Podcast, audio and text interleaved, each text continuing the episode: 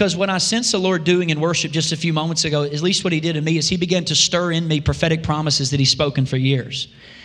He has. That's what he's done in my heart this morning. Begin to speak. And I just want to remind us again the Bible says, do not give up hope. And the Bible says that we have to war over those prophecies concerning you. He said, some have shipwrecked their faith. And whatever God has promised to you, how many you know that God is able to accomplish? He is personally able to accomplish that which he speaks in your life. And I just speak that to your life. And I'm encouraged this morning as we journey into the Word of God together. We are in the fourth week of the series called Margins. And um, it's been a great, great month as we've looked here in the month of January at defining margin. We did scheduling margin. Last week, Pastor Chad preached about ethical margin or moral margin. And today, we're going to look at financial margin. Financial margin. If you have your Bibles, you can open them up to Proverbs 21.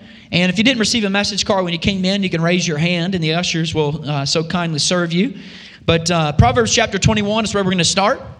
And I would like to ask you this morning by show of hands. I know it could be um, a little bit of a private question, but you guys uh, and ladies are always transparent. You're always very bold. And so I wonder how many of you would just go ahead and say in front of the rest of us here that um, occasionally or maybe even often you have some financial stress in your lives.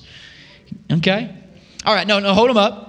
You would say that, okay? So now I want you to look around just for a minute and realize just how normal this is, okay? Very, very normal, right? In our culture today, financial stress is completely normal.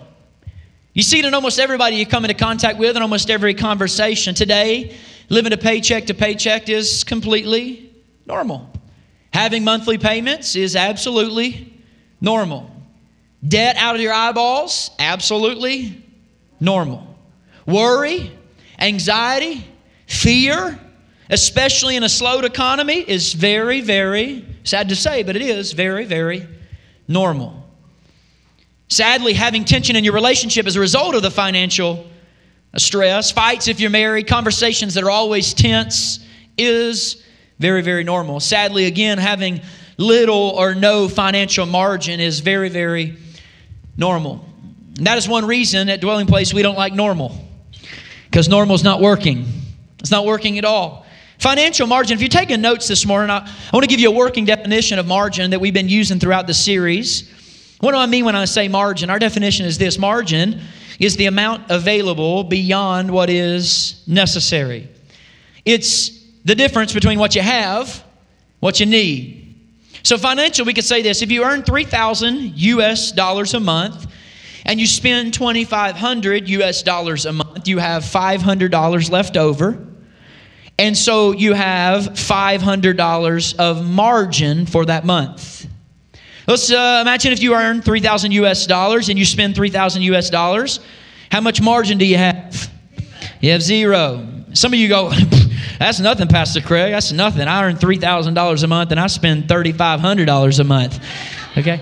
Well, that is a totally different conversation, okay? It's a totally different conversation. But margin is the amount available beyond what is necessary. So, what does financial margin look like in your everyday lives? Here's what it looks like it's having money left over at the end of the month. Did you know that's possible? And it's a good thing. It's having money available to help someone who's in need. It's having money available to give without feeling stressed when you give feeling so stressed. It could be having money available to do something you enjoy recreationally. It could be having money available to help purchase some time margin. What do you mean, Craig? Well, maybe if you have financial margin, you could hire somebody to clean your house, you could hire somebody to mow the yard, and in doing so, you actually purchase time margin by having financial margin. Financial margin then in that moment would serve the time margin. Margin is the ability to be financially what we would say at rest, not anxious, not uptight, not worried, not always afraid. And again, let me just say financial margin is something that most people do not have. But I want to tell us from the outside of this message, and I believe this wholeheartedly, that God desires for every person in this room to have financial margin. Proverbs 21 and verse 20, it's a great verse to commit to memory. I love this one. This would be a great one that you could commit to memory and constantly rehearse. But here's what the Bible says In the house of the wise, are stores of choice food and oil. In the South, we'd say oil. But oil, right? choice food and oil, but a foolish man devours all he has. In the house of the wise, there is margin. There's margin. There is more than you need, but we could say a foolish person devours all that he has. A foolish person spends all that he has. Notice what's interesting to me, interesting to me is that the Bible in this verse, the Bible does not say in the house of the wealthy is margin. Doesn't say that. Doesn't say in the house of the wealthy there's stores of choice food and oil. Notice the Bible doesn't say in the house of the six figure income there is choice food and oil. Notice the Bible doesn't say in the house of a two parent income, husband and wife, there is margin. It says in the house of the wise, there's more than enough. Notice that. The prerequisite for the choice food and store, that store of choice food and oil, is wisdom. Notice that. In the house of the wise, there's more than enough. That means there is a wise way to manage money that God entrusts to us, and there is a foolish way to manage the money that God entrusts to us. Let me give you an example. I'm going to speak to you about two people. One of those is a family member, but I won't give you their identity, but just to kind of illustrate this principle. These two people or friends would represent any number of people. My first friend lives honestly like most people in our community. When you go into their home, um, or at least in most of this person's community, a very affluent community, when you go to their home, it's a very beautiful home. Uh, when you walk up, the yard's manicured. You can tell prof- it's professionally cared for. Really, really nice yard. And you just go, man, that's a nice yard right there. That's an amazing yard. You walk up to the front area and they're double doors. Now, I remember the first time I saw a house with double doors, I thought, I was like, who in the world would need so big they got to get through double doors, right? I mean, I had no idea. I had just one single door at my house, you know? And so it's like, you, you walk up to the front of this house, they got nice double doors, and you open up the double doors and you're immediately struck with the high ceilings. Beautiful high ceilings. They're high end floors. Very nice home. You walk into the kitchen, there's stainless steel appliances everywhere. There's a gas stove that my wife always wants. Yeah. There's a gas stove right in the middle of the of the kitchen where people are cooking, right? And and then you walk into the to the bathroom or, or in the kitchen. There's granite countertops. Then you walk over into the bathroom and. And you talk about a nice jacuzzi tub. There's double sinks. There's a closet that if you run around it four times, it's 1,600 meters. It's one square mile or one mile. So you know it's it, you got shoes and clothes and just a really really nice big walk-in closet. And when you look at that house, you say, man, they're doing well. Three car garage, all the toys, high end. Man, these people are wealthy. You look at them, the outfit, you look, uh, uh, uh, the average person walks into that house and they're going to say, man, they've got it. They're doing well off. But truthfully, I know enough of their story to tell you they're not. They got great appearance but they have no financial margin. No financial margin. Great appearance, veneer on the outside, but if you get beyond the appearance, is what you'll find is that they really don't have that margin. And you see the wife then had to go back to work, which is not really what she wanted to do. The husband's afraid of losing his job, and they're fighting all the time, just trying to keep up with their lifestyle. Looks good, but I'm telling you, in that home, it's not what you'd want. Second, Got another person, totally different lifestyle. When I walk up to their house, I would just be real honest. The yard is not manicured. Looks like they don't own a weed eater. Kids been playing in it, right? Yard just it, it works, but it's just not perfect. When you walk up to the door, there's not double doors, there's just one door. A little kind of inexpensive little screen door, right? You push the push the ding dong and it goes ding dong. The other house, you push the ding dong and it goes dong, bang, bang, dong, bang, you know, all the way through the house. You, you ever seen that before? I mean, it just strikes the whole house. But when you push it, you know, nice little doorbell. When they open up, you're not overwhelmed with high ceilings, not low ceilings. In fact, they got that little popcorn stuff still on the ceiling, you know. You walk into that house. The counter the countertops, I should say, work just as good, but they're not granite countertops. You walk in the bathroom and there's one sink. In fact, there's only one bathroom in this house. There's only one bathtub, and I suppose if you put your hand in it and go, you can make a jacuzzi, you know, like a big stick or something. But, but yet, they had a carport, not even a garage. Both two cars. They own two cars over 100,000 miles on each one. Let me tell you what. When I go over to their house, and I tell this family every time I've been there, I tell them I love being in your house. Why? Because as odd as this sounds, I, I know you, it's kind of far fetched. I can feel their margin. feel it. I can feel that they have margin. You walk into their home and you sit on their paid for sofa and you look at their paid for TV and they have no angst. They're not fighting and bickering, complaining over the stress of the resource, and the money. There's this lack of tension, fear, anxiety. Most people with an untrained eye would walk up and say, Oh, they're not rich. But that's just because we've defined rich the wrong way for way too long. See, when I look at a big house with tension and fear, there's nothing to me that says that's rich. What it says to me is that is very poor. That's highly poor. But when I see a home with margin, not just financial, but time and ethical, I say very boldly, that is a rich family that has that which matters most. That's what matters, right? So think about it. We brought nothing, he said, into the world, and we take nothing out of it. I want you to go to 1 Timothy chapter 6 with me just for a few moments. I think we can see these two families highlighted so beautifully. 1 Timothy chapter 6. I'm going to begin reading in verse 17. A very practical portion of Scripture. This is the Apostle Paul writing to the younger Timothy. Timothy's his protege. This is Batman writing to Robin. What I want to do is try to make sense of these verses. Let's read them together. First Timothy chapter 6, verse 17. As for the rich in this present age, charge them, Timothy, not to be haughty, arrogant, bombastic, hubristic, prideful, nor to set their hopes on the uncertainty of riches, but on God who richly provides with everything to enjoy. That's a pretty amazing verse. They are to do good, to be rich in good works, to be generous and ready to share, thus storing up treasure for themselves as a good foundation for the future, so that they may take hold of that which is truly life. O Timothy, guard the deposit entrusted to you and avoid the irreverent babble and contradictions of what is falsely called knowledge, for by professing it, some have swerved from the faith. And he said, Grace be with you. Paul ends a lot of his epistles, Grace be with you. I want to title this message Financial Margin. Would you pray just briefly with me? Father, thank you for these moments.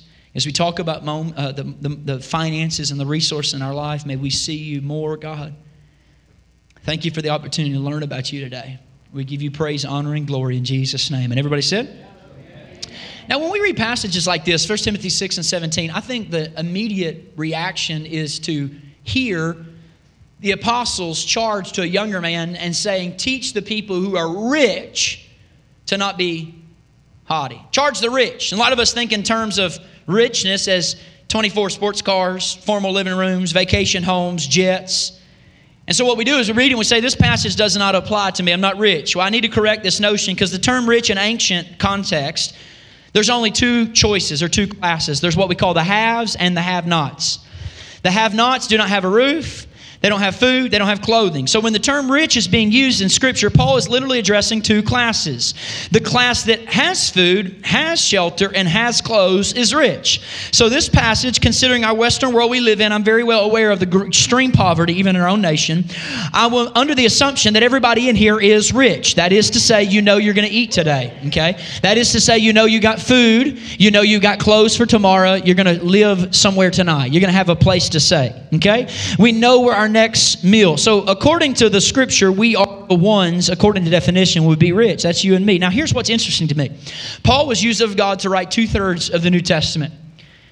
That's a lot of books. And out of all those books, 27 New Testament books, Paul was used to write two thirds of them by all of his writings. If you read through all of his writings, this is the most extensive, thorough portion where Paul speaks on the subject of resources in terms of entirety. Very thorough.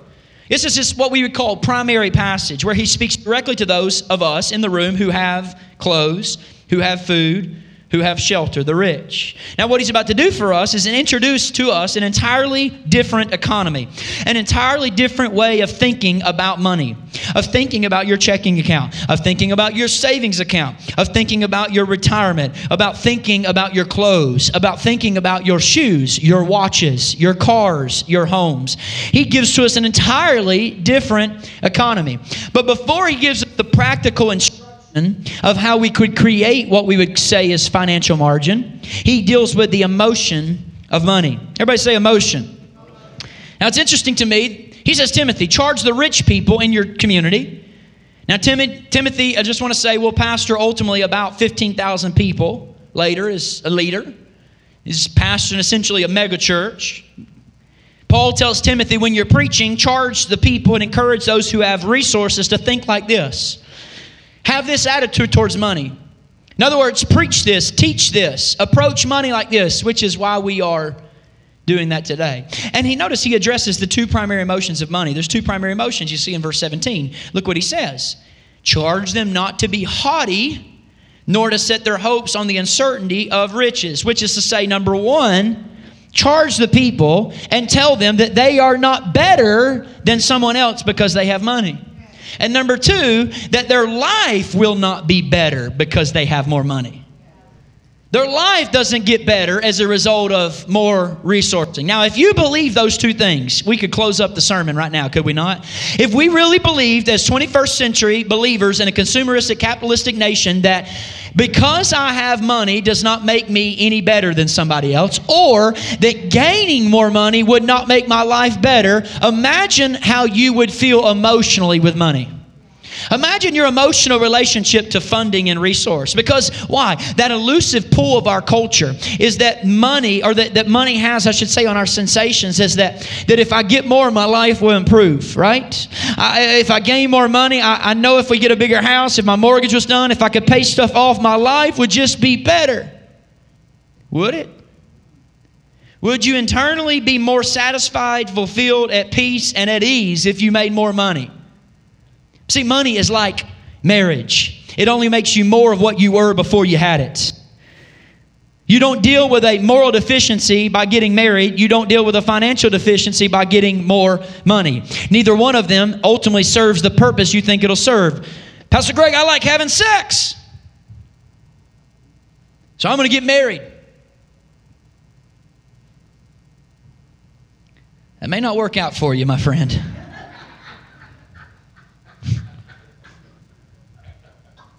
See, before you were married, you're dealing with immorality. After you're married, now it's not just immorality, it's also adultery. Now the stakes are higher, and, and, and, and, and all of a sudden you're, you're more of what you were before. Why? Because marriage and money are not ways of fixing stuff, they simply amplify what you were before you got it. That's what we're going to talk about next week, looking for the right one. I'm going to preach on the singles, and we're going to talk about this. The best married people are single people. The best, the most healthy single people become the most healthy married people. Okay? It only amplifies. That's all it does. It doesn't change things for you, it just amplifies what you were before you got it. So, this idea if I get more money, I'll be happier. Have you ever talked to someone had a lot of money? We live in an affluent part of the world. Chances are, it's safe to say you've rubbed shoulders with somebody who has a lot of money. And I ask you, when you talk to them, did their soul seem more at rest? Did they have a sparkle in their eye? Spring in their step? Did they sing Disney songs at Sam's Club down the aisles? Did they constantly have ease? No. Why? Because Biggie said it right more money, more problems. Okay? It, it, doesn't cause your life to be more at ease. If we're honest, all of us still struggle with that internal motion. If we're honest. Man, if I could just pay it off, I could just be able to have this. And, and then you get some and you always want a little bit more, don't you? It just perpetuates, right? Like, I know I have a big house, but I really need a private jet. Commercial airlines are killing me. I've already TSA pre checked and everything. And then you get a private jet, it's like, oh man, I need a, I need a private pilot. My pilot's never available for my private jet. And then you get a private pilot, Man, I need two private pilots because one of them needs to fly me, one of them needs to feed me Biscoff cookies. But you don't have Biscoff cookies on private jet. It's like filet mignon. You, know, uh, you, you understand what I'm saying? It perpetuates more and more. And Paul told Timothy, he said, Tell the people who have money they're, they're no better than anyone else, and tell them that their life won't get any better when they get money. Now, there is nowhere, I need to mention this, in this passage that Paul ever puts down having more money. This is his primary passage in the New Testament, and never one time does he say your money is bad or riches are bad. Okay? You need to understand money is amoral, amoral, not immoral. That is to say, money does not have the intrinsic value, its value is determined by what people do with it. Okay? It's amoral. Amoral. You use it for the good, it becomes something righteous. If it's used for immorality, it becomes something very damning. Okay? It is amoral. He never puts down people having money. But he just says, understand, if you get more, it doesn't mean you're going to be better. And it doesn't mean that your life is going to be better. Now, listen, if you understand that, then emotionally you'll have a healthy relationship to money.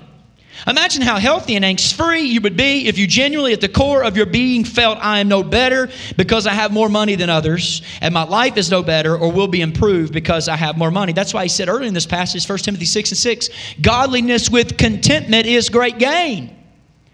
It's great gain, but those who have the love of money pierce themselves with many griefs. They pierce themselves. That's what he says. If I'm just content, if I say, God, I'm content and satisfied with what I have. Whew. Now he says then, tell them not to set their expectation on the uncertainty of money, but on who? On God. Don't put their hopes on their money, but tell people who have money to set their expectations not on their money, but on their God. And tell them, in other words, God is their source.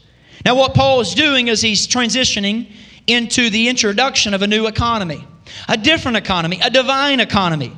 And, and, let me tell you something in this economy, there is a truth that we've got to understand. In the divine economy of God, there is only one source in that economy. People struggle with this there are not a multiplicity of sources in the economy or kingdom of God in that sense. There's only one source, it's God. And if you want to function in God's kingdom, then you have to resolve the fact that you are not the source, your boss is not the source, your job is not your source, your abilities are not your source, your strength is not your source, even your time is not your source. Your God is your source. When you get that kind of attitude, I'm telling you, it changes everything.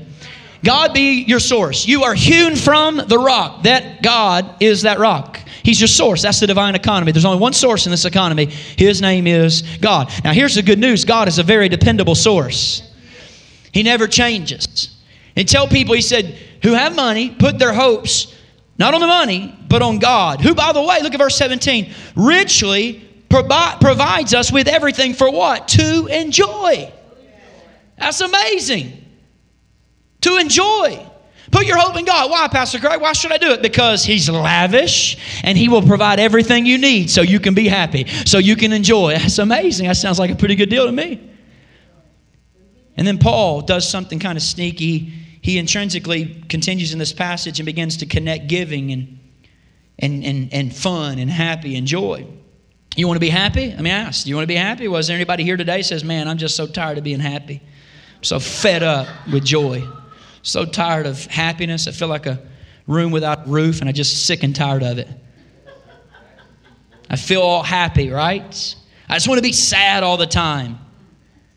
Does that person exist? Well, that person, of course, you know, does not exist. We all want to be happy. Well, look at Jesus was quoted after he talks about true happiness. Notice this. Jesus in Acts 20, verse 35, I'm going to read the ESV first. Look what the scripture says. Jesus being quoted, Acts 20 and 35. He said, It's more blessed to give than to receive. It is more blessed to give than receive. Look at the message says, You'll be far happier giving than getting. Acts 20 and 35. This is why, folks, have you ever heard a story of the consumption of resources? A story of consumption and just been moved emotionally? Like, Somebody comes in and be like, oh man, you won't believe it. I went over there to off Broadway shoes and I got 30% off my boots. you know, it's like, no, no. But every time I hear a story on giving, you might as well put me in the floor. I'm like, uh, I'm ugly crying. Why? Because you are hardwired in God and in the image of God to give and not take. That's why you're emotional when you hear stories of giving. We don't watch, you know, these shows about somebody getting a good deal. We watch shows about somebody having no ability to buy it and someone coming and blessing them, and every one of us is crying her eyes out. Why? Because you're far happier giving than getting. It is far more blessed to give than it is to receive. Wait, pause. Are you serious? I'm being serious. You say, Craig, why does money even need to be talked about? Well, because money matters. You say, why does money matter? Well, it matters to God because it matters to you. It matters to you. And He said, Cast all your cares on Him, for He cares for who? For you. It matters to you. And by the way, you say, well, why are we considering money for a whole message? Well, let us realize that money is one of the most dominant aspects of our entire life on this planet. Think about it. What if you replaced all the thoughts you had about money in one day with the thoughts about God during the day? How close would you get to God? you'd be up under his wing. Every thought you had of money, you had of God. And that's what he wants. He wants you to think about him as his as your source. He wants your mind to be stayed upon him as the source. And Jesus says you're far happier giving than getting. Can you imagine if we believe that? I'm just being honest. Can you imagine? You want to be happy? You want to be joyful? You learn to give more than you get. Sorry, come again? Yeah. You want to be happy, right? Yeah. Learn to give more than you take. Put your hope in God, not on money. Put your hope on God, not on stuff, not on things. God wants you to enjoy life. That's what He said. He would lavishly provide all things for you to enjoy. Now, look at how God gives. He gives lavishly. Don't let anybody ever get you or get on you or belittle your expectation of your God giving to you lavishly. That's what he says. How can you do that? How can I understand that? Well, John 3.16 said, For God so loved the world that he gave his only begotten son, hashtag L-A-V-I-S-H. There's no greater hashtag lavish than God the Father giving his own son for us. If he's not given his son, will he not give us all things? We ought to expect God to lavishly provide for us. Now, listen, lavish is relative. I understand that. Lavish for one person is this, and lavish for, but listen, that doesn't take away from the fact that you should expect God every day to provide for you in lavish ways. And you should free yourself up. You should liberate yourself to anticipate and expect that from God. That's just what the scripture says. He lavishly provides all things for us to enjoy. Paul tells Timothy, listen, I want you to get at the core of what you're believing about this thing. And let me just pause here and say, because I think sometimes we think this God does not work in pie economics. Like when we were, we were in economics in 12th grade and we had pie economics. In other words, because you have a car doesn't mean I can't have a car because God gave you the only car He had. But we treat it like that like, God, you gave him a Toyota Tacoma. What else do you have up there, God? Any more Toyotas? You know, it's like, God, you gave them a house. Yeah, well, he owns a cattle on a thousand hills. So when he cuts a slice out, he has an endless supply. Okay, there's no, there's no damning supply. it is an endless supply. It's not how God works. If anyone ever criticizes you, oh, you got that big house. Do you know how many kids we could feed in Africa with that? Don't let them do that. That's a small perspective. Can, can, can, can you not give big? And do both at the same time? Isn't God big? Don't limit your perspective of God. Yeah, yeah, you got to be a you got to be a missional steward. But how do you know the people who live in big houses don't give big? Okay? Don't don't limit God to that minimal kind of perspective. Now he he goes on and, and then he gives what I would say is four simple steps and statements of how anyone with shelter, food, clothing should participate in God's economy. I just want to say if you read the whole narrative of Scripture, you'll find out very quickly God wants to, I mean, He really wants to speak to you about your money, but you got to let Him. And I need to tell you, God wants to bless you. He by nature is Jehovah Jireh. He is by nature a provider. I got to be honest with you. When you all were worshiping just a few moments, I was in the back. My wife took a picture. She takes pictures on Sunday morning of our kids when they're ready. And Marley's face was transitioning in the picture. I saw it. I was looking on my phone from little baby girl face to this nice big smile, just a gorgeous young girl. And I found myself back there smiling from ear to ear looking at her picture. I will do anything to provide for her. And I just thought about it. That's what he looks at at our is during worship right now. And that's what he's doing. I just love her face so much. I want to reach, I want to go get her out of the class. And when I'm looking at her picture, because I love that face so much, that's what our Father is. That's how he acts. That's how he is. He's a provider. He lavishly desires to give things to enjoy. That's what the scripture says. But the house of the wise has the choice. Remember? The house of the wise. So you say, Craig, what are those? Now, if you want to step into God's economy, it's not complex, it's risky, it's uneasy. Socially, people think you're lost your mind. But it's simple. You gave what? You gave who? Yeah. You know, people in church go to meet with a CPA. Man, you realize you give too much of your money away, and everybody who does that says, No, you don't realize I don't give enough money away because every time I give away, God constantly allows provision to come back in my life, and you're far blessed and far more happy giving than getting. But if you want to participate in God's economy, here's the most practical explanation that Paul gives. Now, let me say, how do we create financial margin in our life? How do we do it? How can we create financial margin? You don't have to write this down, but this is the most simple answer. This very obvious answer. You either earn more or you spend less. That's it. Both or either will work. You earn more, you spend less. That's the obvious answer. If you want to create margin, do that. It's as simple as it gets. Earn more or spend less. But every one of you are smart and you already know that, don't you? So just because we know earn more, spend less doesn't mean that we still have financial margin. Why? Because it's not an income problem, it's a spiritual problem. It is. Or it's a lifestyle problem. That is to say that if you make a certain amount of money, what happens is you let your lifestyle trail right behind it. When you make more money, you let your lifestyle trail right behind it. As long as your lifestyle trails your income, then what happens is you have no margin. So you don't create any margin, right? And so think about this earn more, spend less as being a spiritual problem. How do we get beyond the practical, just the spiritual? Well, the very simple answer is this. You ready? You must put God first in your finances.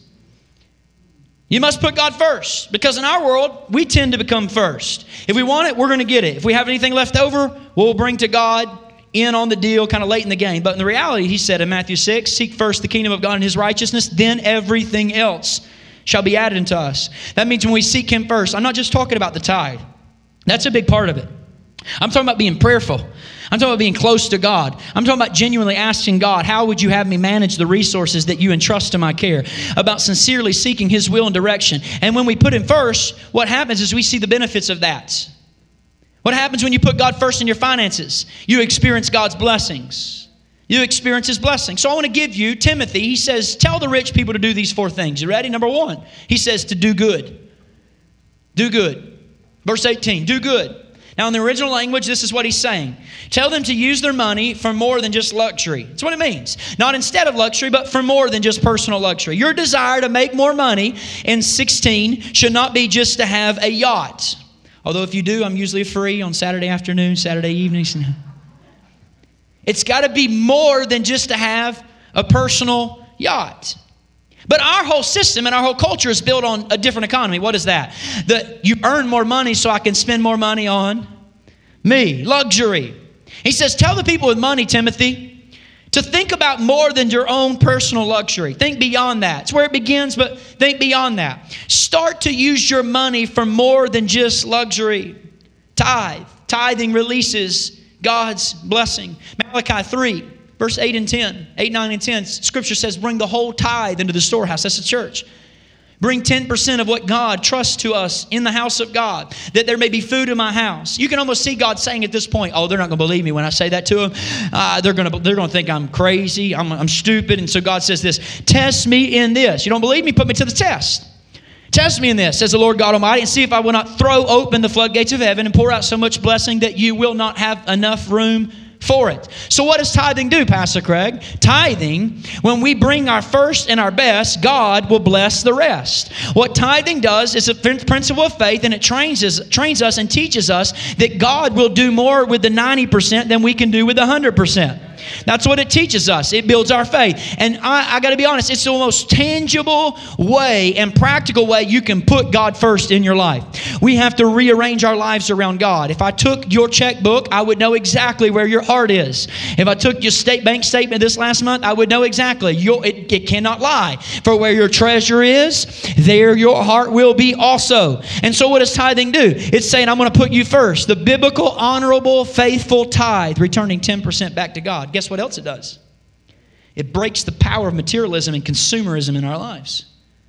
It breaks the power because it forces us to let go of some of the places our money's been going so we can trust God with a tithe. That's why when people ask me, Craig, if I don't have any financial margin, should I wait until I have money to start tithing? No, baby, no. You say, why, Craig? You start tithing now because in tithing you break the very thing that led you to a marginless life. You break the power of the thing that holds you bondage.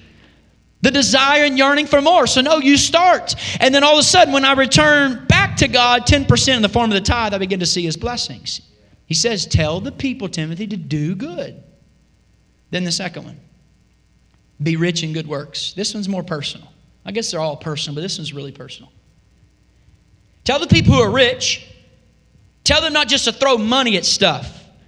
Tell them not to drop dollar bills in a bucket.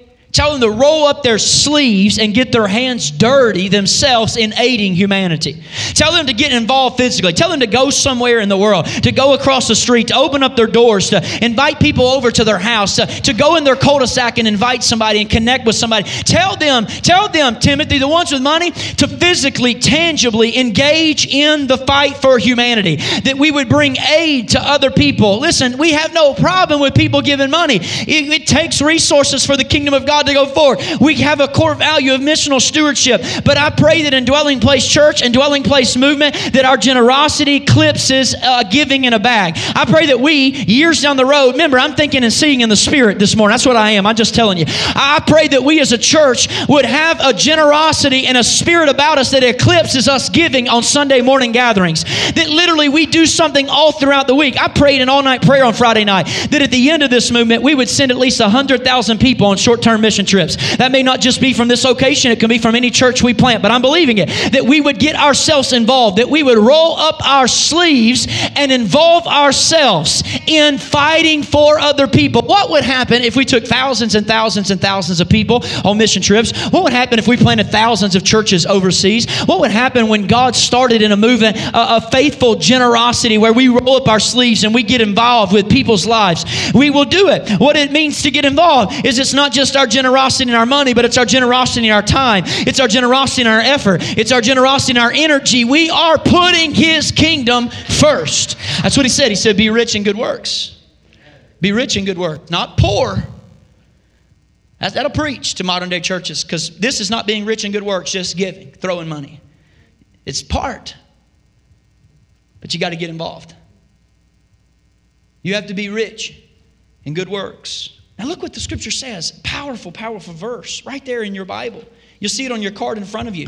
Not only being rich in good works, he then goes on to tell them to be generous. Tell them to be generous. Now, I got to be honest with you here. There's no way to get around this. You can look up this word generous in the Greek language, and here's what it means liberally give your money away. Go home, check it out. To be generous means that you give money away. Timothy, tell the people who are rich to give stuff away all the time. Oh, you want to participate in God's economy? You want to be happy? You embrace these things. You develop a lifestyle of giving stuff away all the time. You promised you'll be happy. It's not just money, it's it's resources. Whatever you have to give, whatever God's entrusted, you, you just practice. See, generosity has nothing to do with how much money you have. It's how generous are you with the money you do have. That's what it is. Being developing a lifestyle of giving stuff away all the time. And look what he says in Proverbs 15, 16. What's the first word in this verse? Would you say it aloud? One, two, three. He says, better. Better. Is it worse? No, it's better to have what? It's better to have a little with the fear of the Lord than great wealth with turmoil. That is a biblical statement. That's true. That's we, we don't have a chance to debate it. Better to have little. There are few, few, very few people in our culture that believe that truth right there. But that's the word of God. Better a little with God, better a little with margin, better a little with peace than big houses, better a little with peace than nice cars, better a little with peace than great wealth with turmoil. Better something paid for than something nicer with stress of debt. Better a little with the fear of the Lord than what everyone else and everyone else has. Great turmoil. Better, better, better, better, better, better, better, better, better. Godliness with contentment is better. It's great gain. It's better. You got to believe that. So I'm going to keep saying it. Better is it with you when you have little with peace than great wealth with turmoil. That's what he said. Why are you driving an older car? when you could have a new one with nice leather and better? Why are you cutting up your credit cards and paying cash? When you realize it's better, you become different. But you got to realize it's better. You got to realize it's better. Better. When you seek God first, you get closer to God, guess what happens? You don't need those things because God becomes enough. That's why He tells you to seek first His kingdom. You're not driven with trying to fill your life with something out there because God is enough in here. It really is a spiritual problem, it's an issue. He said, Tell them to be generous. And then, fourthly and finally, He said, Be ready to share. The word ready means you're, you're plotting, you're planning, you're anticipating, you're looking for ways to give. Powerful. You're looking for ways to give. You are, in essence, we would say it, on the generous prowl.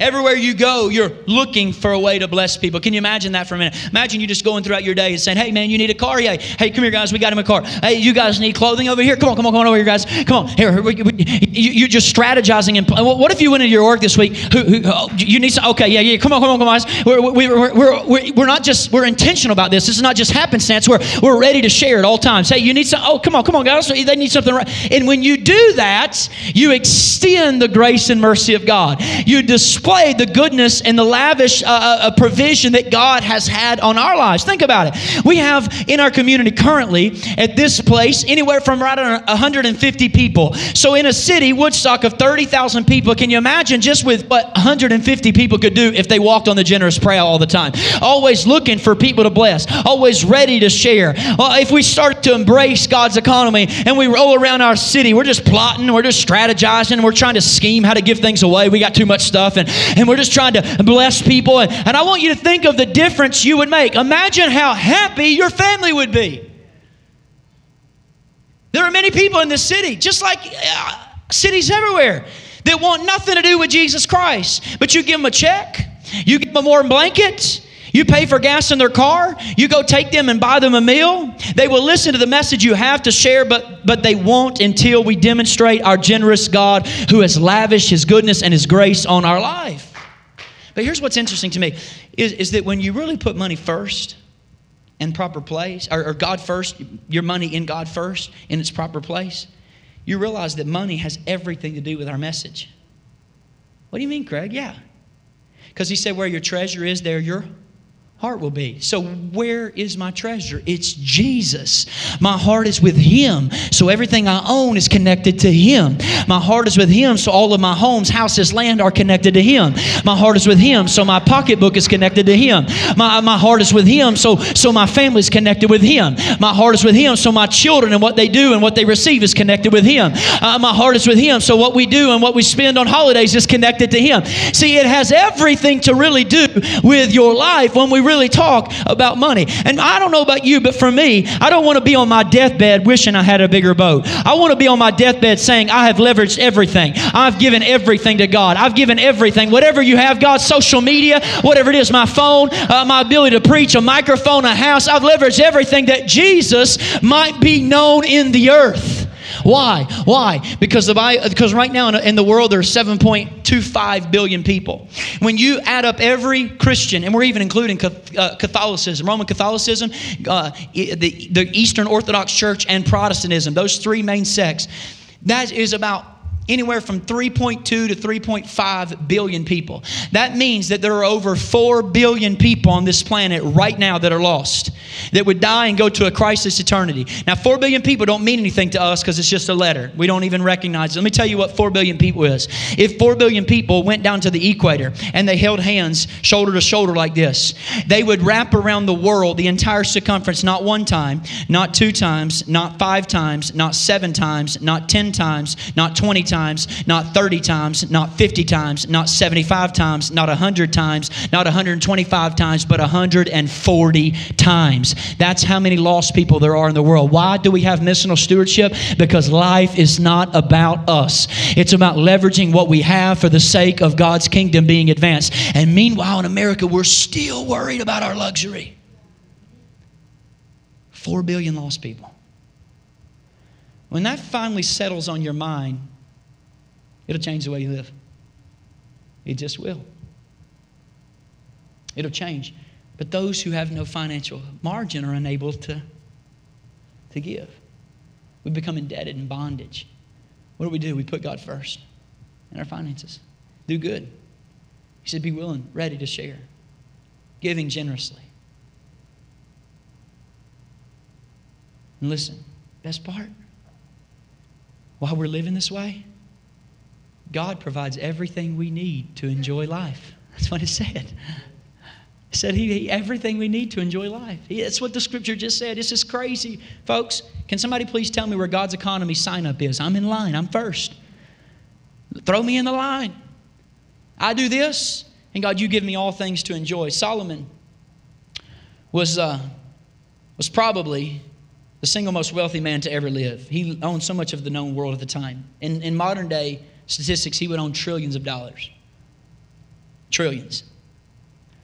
And Solomon gets to the end of his life and he makes an observation about an economy.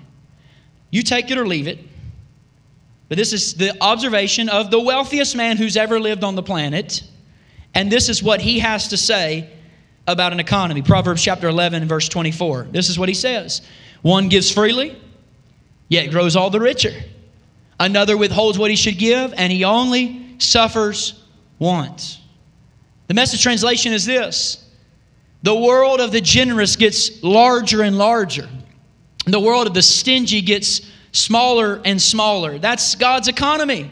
This is what he says. This is the observation he makes. You say, well, people in my workplace, they'll look at you. When you put God first, you create financial margin.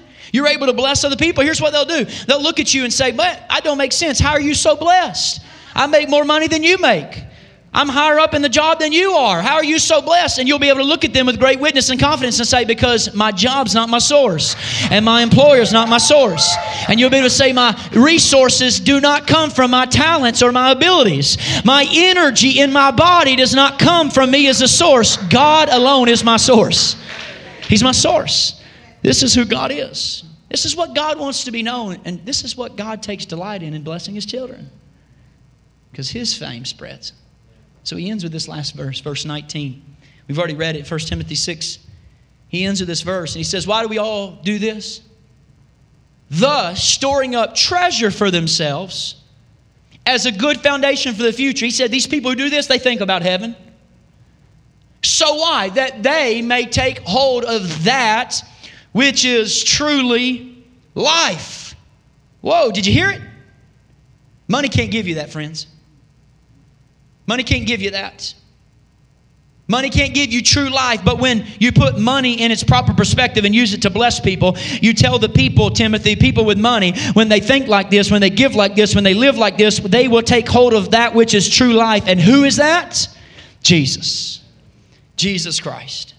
Far be it from me, far be it from you that stuff and money and houses and cars and lands would keep us from taking hold of that which is true life Himself, Jesus Christ.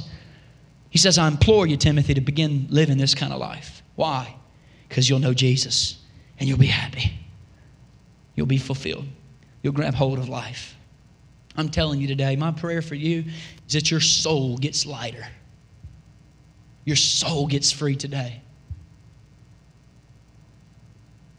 As you're sitting in this room right now, nothing in your finances has changed by you listening to this message, but yet everything has changed because you get a different perspective. You get a different perception. You say, God, I want to leverage all that I have for the sake of your kingdom. That's what God desires. That's God. Well, the last verse I give you there, Proverbs 8, God talking about wisdom. He says, With me are riches and honor. With me are lasting wealth and success. My fruit is better than fine gold. My gifts are better than the finest silver. What does that mean? The things I give are better than the things of this world, God says.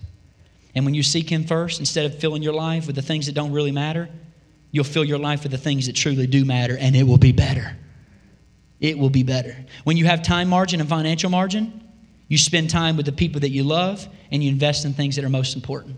When you have no margin, you invest in the things you have to invest in. When you have margin, you invest in what's important.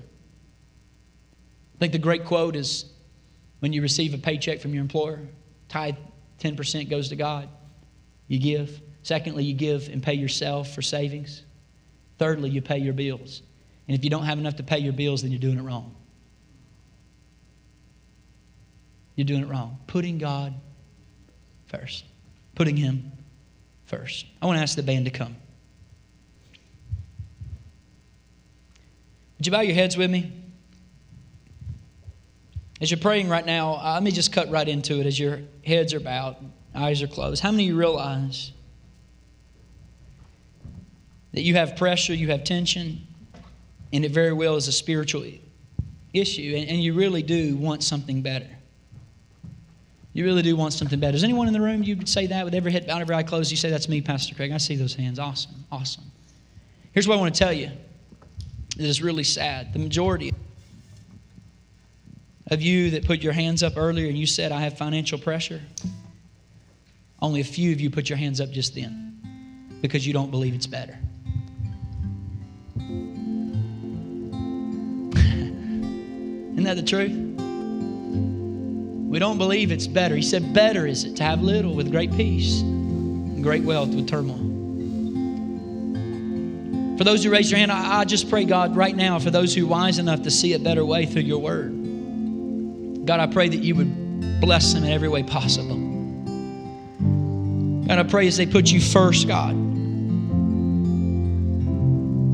that they would see you do more with the 90% than they could ever do with 100%. And God, I thank you ahead of time for the ways they're going to see your provision. God, I thank you that the power of the tithe, God, giving will break the grip of materialism in their lives. And God, as they put you first, God, I'm asking and thank you that they will be content. For you said, Godliness with great contentment is great gain. May they be blessed this week with the gift of contentment, God. I thank you that their lives be filled with more of what matters, that which really matters. God, give them the courage and faith to say no to what everyone else wants so they can want or have what no one else has. They can have the true blessings that God you offer that are better, that are better, that are better. Teach us, God, as a community, as people who live missional stewardship, God. Teach us to put you first. And I thank you, God, right now in advance for what you're going to do in the lives of those people as they put you first. As you're still praying when nobody else looking around, here's the deal it's a spiritual problem because we truly believe that more of what this world has to offer is truly going to satisfy the emptiness of our lives. It's a lie. You can gain the whole world, and if you forfeit your soul, you lost everything. Listen carefully right now. God may be speaking to you. Some of you are searching, many are searching. I'm convinced there are people who call themselves Christians that truly are not. They're simply using the name of Jesus to accumulate more stuff that doesn't matter. But you're in this room today is He first? Is He King? Is He your Savior? Is He? Ask yourself. Is He reigning in your life? See, the problem is you don't want to talk about debt. We all got debt. It's called sin debt. We got sin debt. It separates us from God. It separates you from God. But today, you'll never be good enough. You've been searching, you've been searching, you've been searching. Nothing in this world will satisfy, and you keep on searching. I want to tell you, your search has led you today to Jesus Christ, and you'll find Him today if you call on His name. If you call on Him today, there's no thing in the world that will satisfy, but what you've been searching for is a relationship with God through Jesus Christ. And if you'll call on His name today, God will come rushing to your aid. That's you in this room. You say, That's me, Pastor Craig. Jesus, I call on you. Today, it's not a game, it's not a religious exercise. I want you to save me, Lord of my life. Forgive me, transform me, be my Savior, be Lord of my life. If that's you today, with every head bowed, every eye closed, you just raise your hand right now. Is there anyone in this room? You say, I need that. Yes, God bless you. God bless you. Anyone you say, I want Jesus. Jesus, take over my life. God bless you. God bless you. I see that hand. Hallelujah. Anyone else? Anyone else? God bless you, sir. God bless you, ma'am. I want everyone to pray this prayer with those who just raise your hand. Everybody say, Heavenly Father, I turn from my sins. I turn to you. Jesus Christ, save me, forgive me, become the Lord of my life. Come on, say, My life is not my own. I'm giving it to you. Take my life, Lord. Use it for your glory. I thank you for new life. Now you have mine. In Jesus' name. I pray. Right now, come on, church. Can we explode? Come on with celebration for those who prayed. Come on. Let's give God praise this morning. Come on, let's give Him praise. Hallelujah, Lord. We worship you. For those who raised your hand, we welcome you. We welcome you into this family you're born into today. But let me tell you,